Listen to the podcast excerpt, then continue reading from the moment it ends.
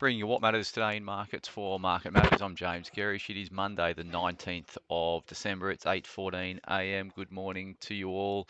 Uh, all the way back on Friday's session, the Dow was actually uh, and U.S. markets were lower on that session. To the Dow down 281 points, 0.85 percent. The S&P 500 fell 1.1%. The Nasdaq was down 0.9%. It was obviously a weak session, but it did come off the lows of the day into the uh, late in the session. So uh, some recovery from those lows, but still a weak session nonetheless. Uh, US 10-year bond yields were up three and a half basis points. Uh, they're trading at 3.48%. US two years uh, were down five basis points uh, trading at 4.17%. Commodity markets were um, mostly lower, so crude got crude got knocked actually on Friday down um, about two and a half percent. Uh, WTI trading at 74.29. Uh, and Brent trading at 79 bucks a barrel. Um, coal for December delivery out of Newcastle was up half a percent. It's trading at 405, but I note January delivery um, is uh, is down there at 372 bucks a ton. Gold was uh, higher on the session, so gold was up 16 bucks, 0.91% at 1792, and copper was um, pretty flat. It was down 0.04 um, uh, of one percent at three bucks 76 a pound. Uh, interesting to think about the U.S. market and what it's done calendar year to date. So uh, the S&P 500 is down 20% uh, this calendar year, so it's the worst annual return since the um, 2008 GFC inspired decline. Uh, Nasdaq's done worse, is down 30%.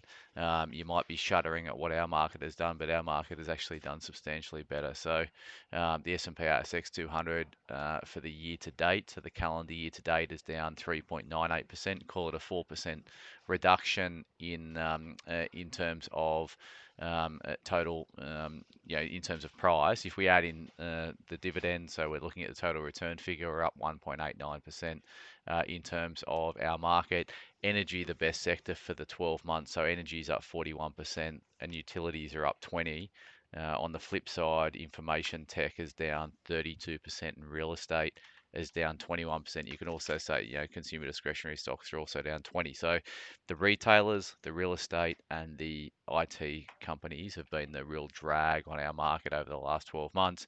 Material stocks are actually higher, so up 5.6% um, was the, the the lower one, and the one that you know, the, one of the most influential sectors, the financials, is down 1.71%. So there's been some huge variance across performance at a sector level, uh, and that's also filtering into uh, different jurisdictions globally. So as I said, the S&P down 20%, the Nasdaq down 30, our market down nearly 4% uh, for the uh, for the 12 months, oh, to the for the calendar year to date, I should say. Uh, in terms of um, stocks catching my eye today, so not a lot of um, economic news or no economic news coming out of Australia. We're going to taper off into the Christmas break. Um, the uh, ratings changes that we've seen come through this morning uh, at a stock level. So Horizon raised to accumulate at CLSA, price target 411. It's also been cut to hold at Morgan's and price target 4 bucks. Core Lithium CXO uh, raised to outperform at Macquarie 130 price target. IGO is raised to buy at Citi 1720 price target. We of course own a smaller position in IGO in our flagship growth portfolio than we had, uh, but we're still there. Pilbara, which we uh, are no longer there, have been cut to market perform at uh, CICC and 364 uh, price target. So um, not a lot of other company news out today. So we've got um, no earnings uh, out today.